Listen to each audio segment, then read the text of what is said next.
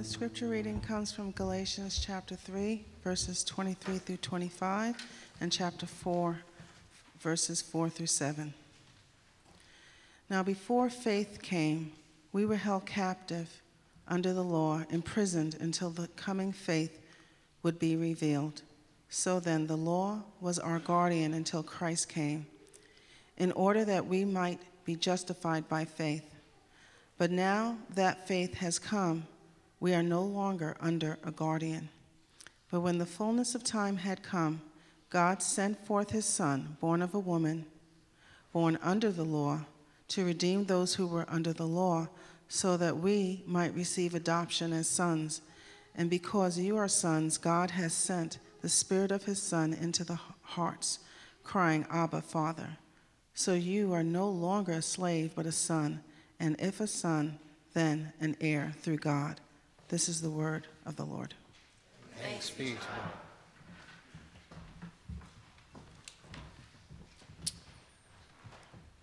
Let us go to the Lord and ask for his blessing upon his word. Let's pray. Dear Heavenly Father, we come before you and we ask for your blessing, for your word to change us and move us, to make us understand you more and to worship you more. So I pray for all the people here that their hearts may be open to receive your powerful and transformative word. Be with me as I speak your truths and not my own. And together may we worship you. For you are the Creator, you are our King, and you are worthy of our worship. We pray all these things in Jesus' name. Amen. Brothers and sisters, our Christmas celebration should inform our New Year's resolutions. Our Christmas celebration should inform our New Year expectations. So often these two things are disjointed that it puts people in a weird state in these in this week. Christmas, you come off a great high, a miracle. Christ, our Savior, has been born. God has become one of us. And right after Christmas ends, you think, man, my year was horrible. And then you start thinking about Jesus' birth and you start thinking about the new year, and then somehow you get to the resolution I need to join a gym. But those things hardly connect, and I'm guilty of it as well. And so, my whole purpose of this message is that we together as a body would think of some new year resolution or at least have some new year expectations, and that it would be informed by our Christmas celebration. So I've come up with a formula. The formula is you have to uh, fill in the blank. It says, Jesus became one of us so that. And then we fill out our New Year's resolution. Now, if I think about my other resolutions, it usually didn't fit, and I wanted to read some of them. Jesus became one of us so that I could run one marathon. Doesn't seem to work. Jesus became one of us so that I could lose 15 pounds. Doesn't seem to work. And here's a Christian one, but it also doesn't seem to work. Jesus became one of us so that I could read the Bible in one year. Doesn't seem to work either.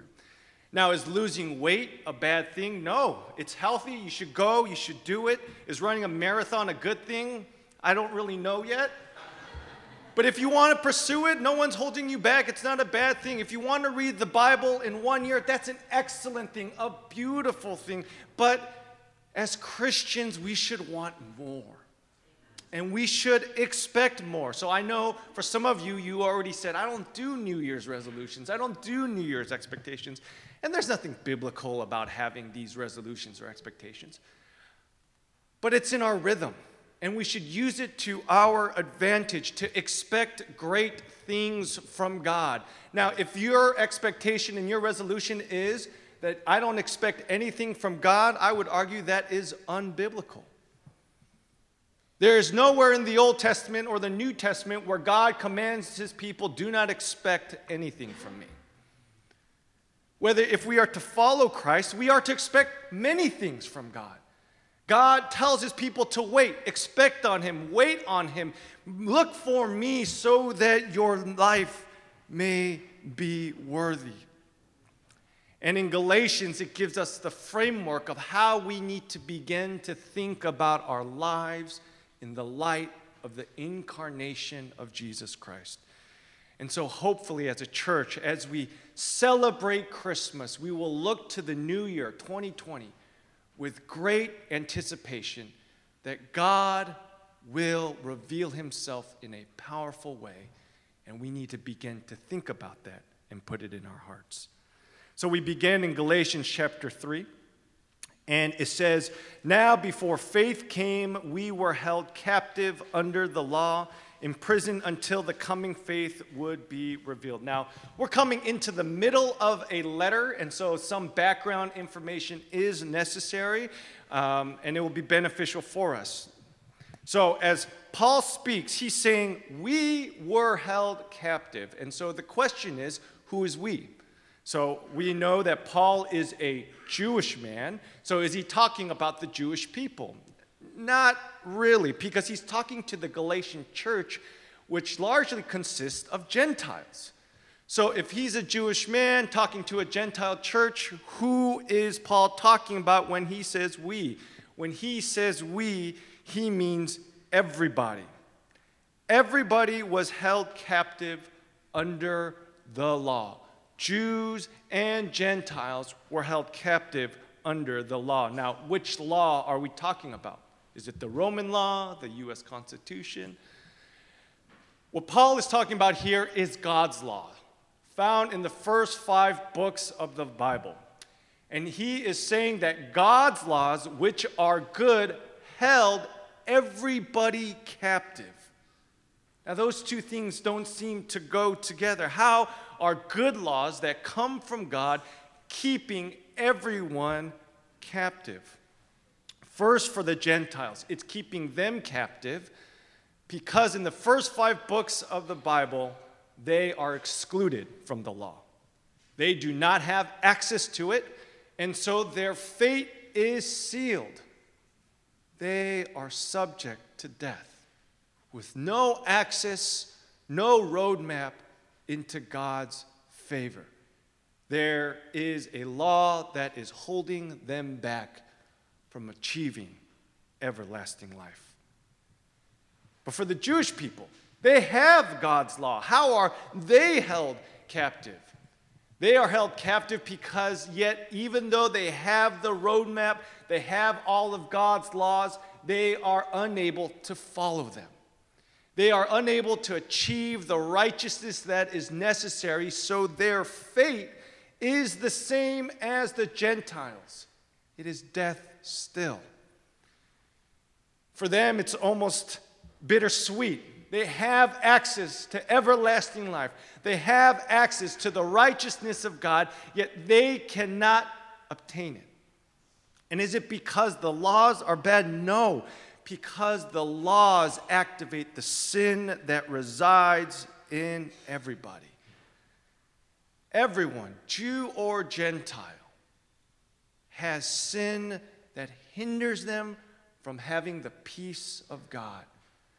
Therefore, under the Old Testament, everyone was still enslaved to the same outcome death without God's grace.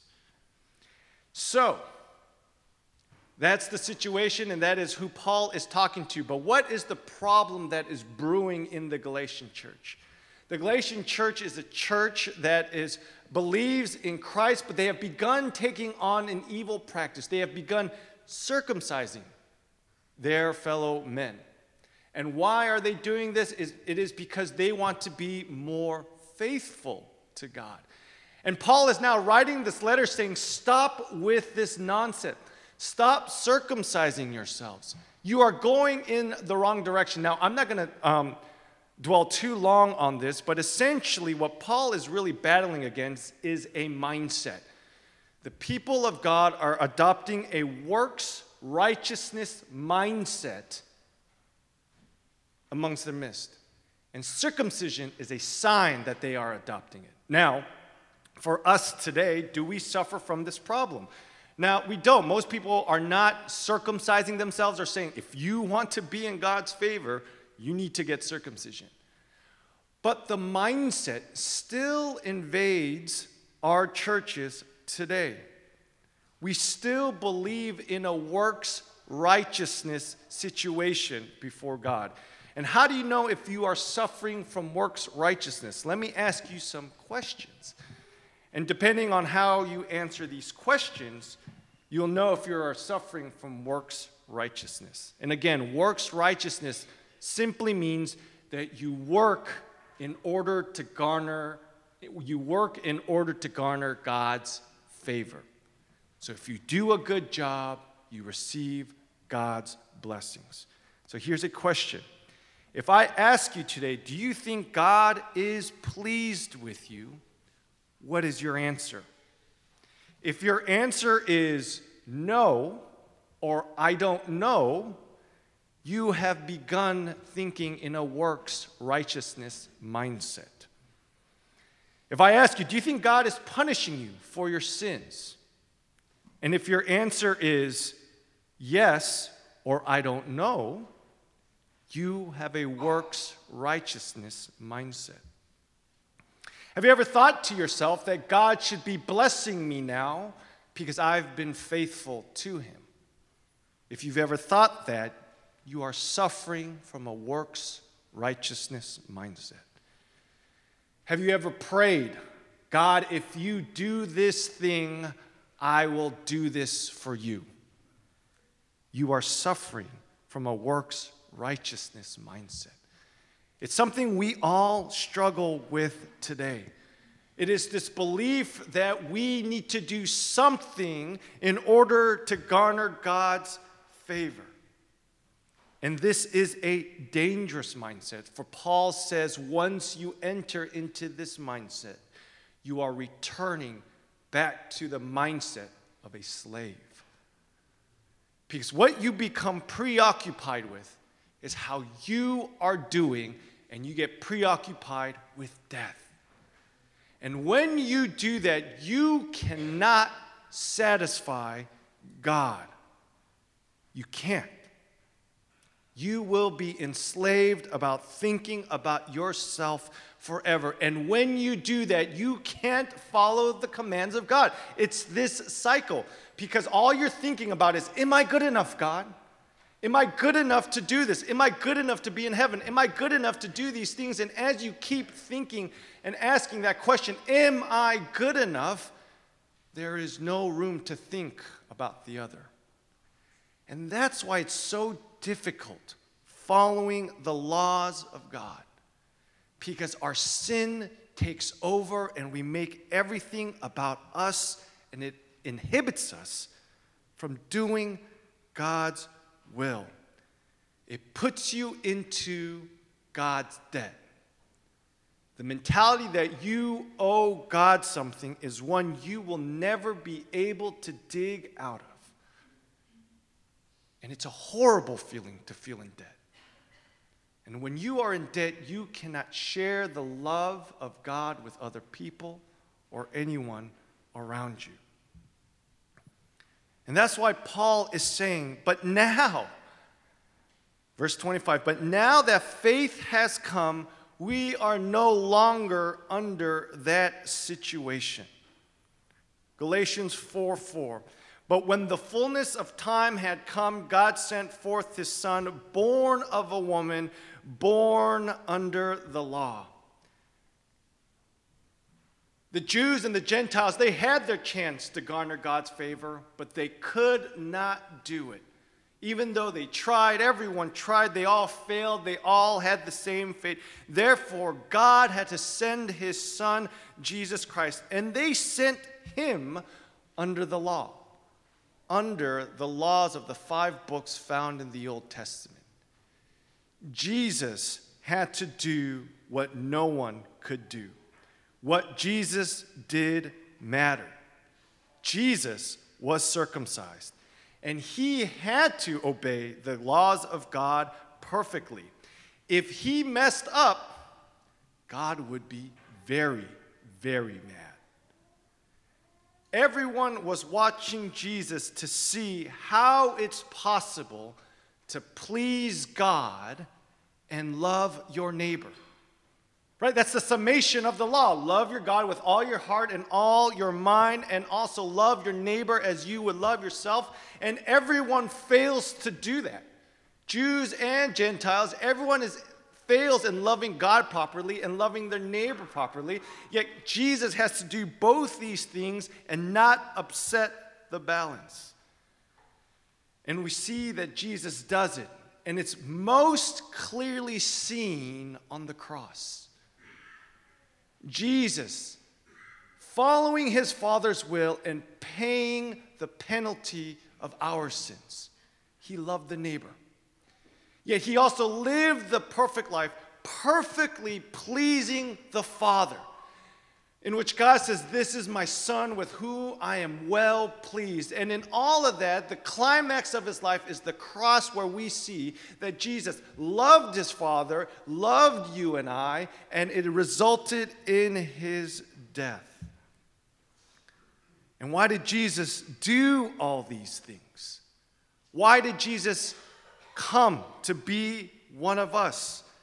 His main purpose was not only to please the Father, but to redeem those who were under the law. That's verse 5. Jesus Christ was born under the law to redeem those who are under the law, to redeem you and me. Everyone who is born is born under the laws of God and they have to garner God's favor. Yet when Jesus came, he gave us a second way. That if you believe in Jesus, the righteousness of God is now bestowed upon you. 2 Corinthians 5:21 says this, "For our sake he made him to be sin who knew no sin, so that in him we might become the righteousness of God. Jesus, with his own life, bought us, redeemed us out from under that situation, that relationship, and brought us into the good grace of God. And that is why Paul says in verse 7 So you are no longer a slave, but a son. And if a son, then an heir through God brothers and sisters, Jesus became one of us so that we might become sons and daughters of the Most High God. Now, the question is so, what does that mean? What does it mean now that we are now sons and daughters of the Most High God? It means we are heirs. And then if you think, well, we're heirs, heirs of what? What is our inheritance? Now, people start having these fantasies about certain things, but it's right here. What we receive, what our gift is, is Christ Himself. Meaning this we become more and more like Jesus. The inheritance is this that we will be people that will be exactly like Jesus Christ, living together. That is the dream. People filled with love, joy, peace, and patience. That will be us. And we will be in community together, living together, loving one another. And so God has given his son to us. God has given us to his son so that we might be free. Remember, in the Old Testament, we were slaves because all we could think about is ourselves. Asking that question are we good enough? Am I good enough? But under Jesus Christ, because we have faith in Him, we can look at all those questions and begin to move on with our lives. Is God pleased with me? The answer will always be yes. No matter how you wake up, no matter what you did, you, the answer will always, always be yes. Does God love me? Yes, and always. Is God punishing me for my sins? Never. He will never punish you for your sins. He punished them once and for all through his son, Jesus Christ. We don't have to worry about that anymore. Well, God only bless me if I'm faithful. God has been blessing you since you knew Jesus. He's blessing you all the time. You don't have to wait for his blessing, it's happening all around you. Will God answer my prayers? Always. He will always answer your prayers. Now, you may not like the answer, but He will always answer your prayers because you are His child. The question, Am I good enough? no longer matters to us. We're good. We are in God's favor. Now we can say, What can I do on this earth? It's a completely different mindset. It's like, I'm loved. I have it. Let's go. It's like winning the lottery. I have money. How am I going to spend it? Whether being poor and saying, I need money, I can only think about my own situation. It's a completely different mind shift. We can now focus on our inheritance from God meaning, how do we become like Christ? And that's a perfectly legitimate question. If we are becoming more like Christ, what does that mean? Paul will begin to describe this in Galatians 5. It means this that you, as a Christian, you, as an heir to the throne of God, will abound in love, joy, peace, and patience, kindness, goodness, faithfulness, and self control you will have a wealth of these things in heaven. We will be all of those things and we will love it and it will be amazing. But here's the other thing we don't have to wait till heaven to experience it. Because Jesus has died for us and because we are heirs, God says, I don't want you to wait till you die. I'm going to give your inheritance now. And so that's why Paul says, the Holy Spirit has been sent down to you. Verse 6 And because you are sons, God has sent the Spirit of His Son into our hearts, crying, Abba, Father, meaning because the Spirit now resides in you, the process of heaven begins now and has been happening. And so, that means you have a power inside you that does not come from this earth, but comes from heaven. Those of you who call God their Father, you can only do that because the Spirit lives inside of you. And people still don't believe me when I say, yeah, if you can call God Father, that means the Holy Spirit is inside of you. Like, that's it? I didn't do anything. Exactly. You're not supposed to do anything. That's the whole message of Jesus Christ. And people are like, nah, it's the works righteousness thing. I'm not prepared for it. I, my life's not together. I'm not there yet. It's like, no, it's supposed to feel scandalous. It's supposed to feel cheap. It's supposed to feel too good to be true.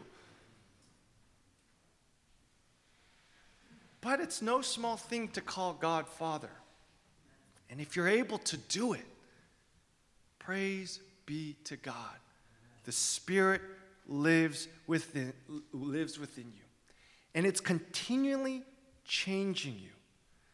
And God wants you to call upon the Spirit to do great things. And what are great things according to God? It's the same things that I said before. It's to grow in love, joy, peace, and patience, kindness, goodness, faithfulness, gentleness and self control. Now, usually when I say that and I hear myself say it, I go, That's it?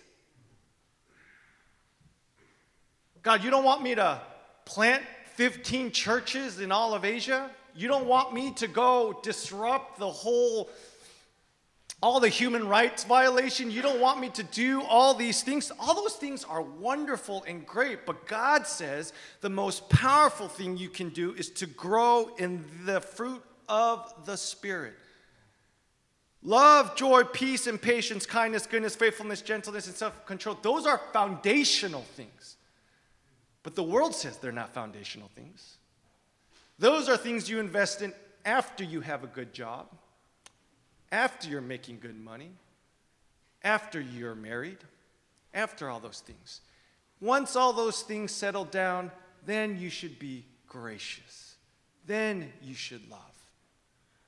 But in God's kingdom, he says, no, the most powerful thing that you can have is love, joy, and peace. If you have all those things, everything else is secondary.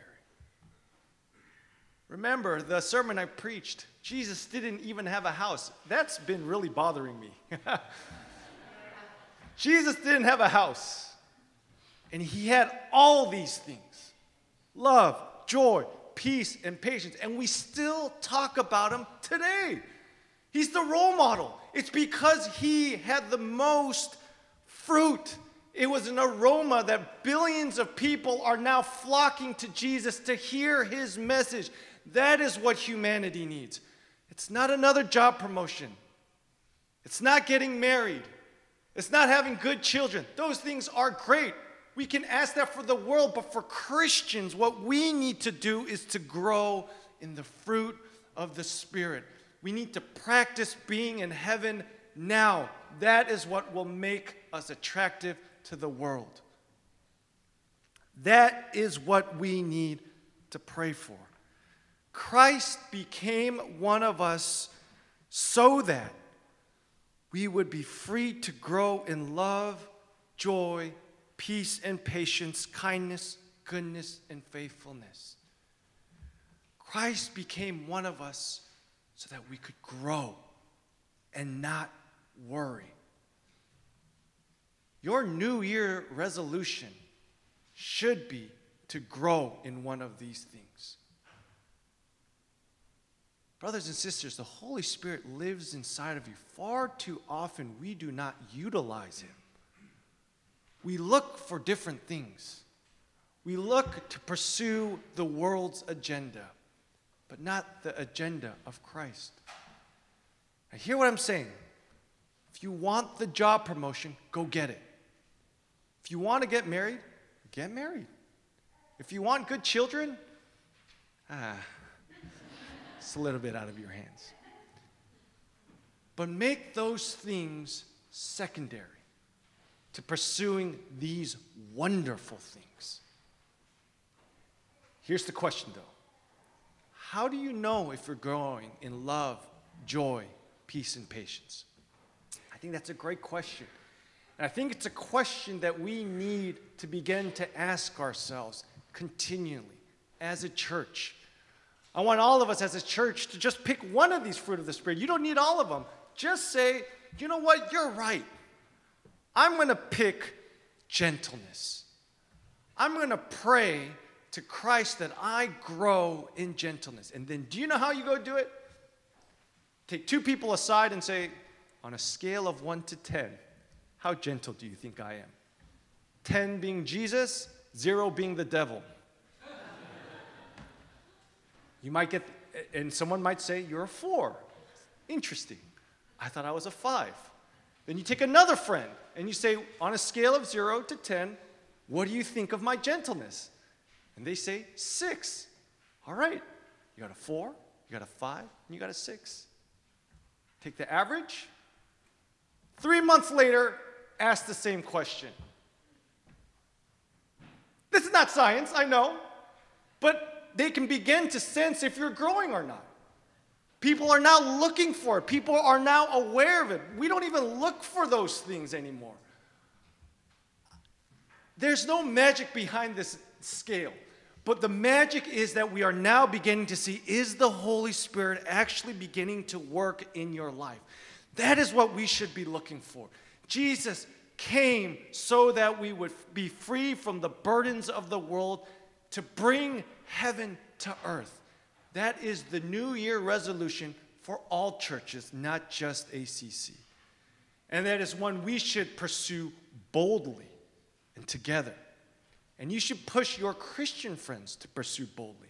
That is why Christ has come, so that heaven on earth could be seen and that people would bring glory to his name. This year, let your Christmas celebration inform your New Year's resolution. Let's pray. Dear Heavenly Father, we thank you for this time. We pray that you would bless us, help us to grow. Father, oftentimes we forget that the Holy Spirit resides in us. Help us to remember and call upon the Spirit so that we may grow and that we may be eager to see you work through us. God, give us this expectation, give us this hope Help us to grow, and may you be praised a thousand times over. I pray this not only for ACC, but every single church heading in to the new year. May you bless them, and may all churches call upon the Holy Spirit to do your bidding. We pray and eagerly expect these things, God. We are waiting for you. Amen.